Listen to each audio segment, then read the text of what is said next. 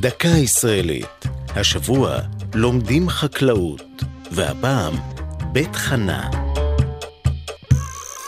אם תלכו ברחובות צפון תל אביב, המחשבה שתיתקלו בשדות מעובדים ובקרקור תרנגולות בלוליהן, תיראה אולי תלושה מהמציאות. אולם זו הייתה המציאות היומיומית של הפועלות במשק צפון, הידוע בשמו בית חנה.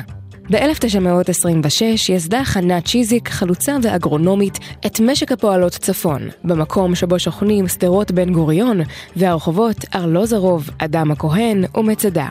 במשק שמימנה ההסתדרות הכללית, לימדה צ'יזיק את הנערות, רובן עולות חדשות וחברות קיבוצים, מיומנויות שונות בענפי הירקות ומשקי החי, על מנת לאפשר להן להשתלב בעבודה החקלאית ביישוב העברי ולהשוות את מעמדן לזה של הגברים.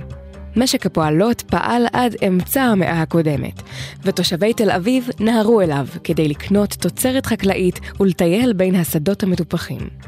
במרוצת השנים עבר המשק שינויים רבים, מצריפים לבניין באו-האוס וממשק פועלות לבית ספר חקלאי לנוער בסיכון, ששימש גם כמפעל לייצור נשק של ההגנה. כאשר הלכה לעולמה צ'יזיק בשנת 51, נקרא הבניין על שמה.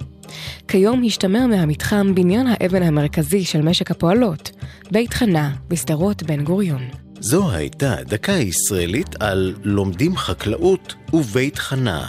כתבה יעלי פוקס, ייעוץ הפרופסור דבורה ברנשטיין, עורך ליאור פרידמן.